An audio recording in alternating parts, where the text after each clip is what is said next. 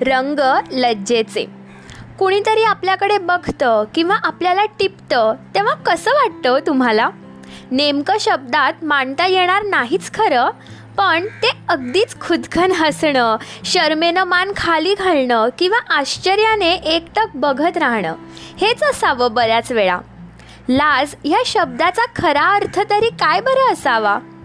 शहरात राहता राहता आपण इतके मॉडर्न झाले आहोत की साधं हसणं बोलणं लाजणं ह्याकडे लक्षच कुठे असतं? आजकाल तर मुलीसुद्धा लाजत नाहीत तर बाकीचं काय बोलावं? गावी जाल तर कधी चुकून एखाद्या तरुण मुलाने बायकांच्या घोळक्यात जावं फक्त.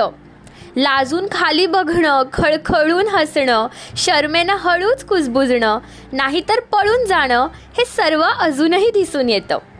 खरंच किती निखळ भावना आहेत हो ह्या. आपण इतके बिझी झाले आहोत की स्वतःलाच विसरलो आहे आपल्याला लाजता तरी येतं का? किंवा मी लाजू शकते का? हे आपल्याला स्वतःलाच विचारावं लागतं. लज्जा ही एक खूप पवित्र भावना आहे जी प्रेमाच्या झाडांची मुळं आहेत आणि ती रुजायलाच हवीत.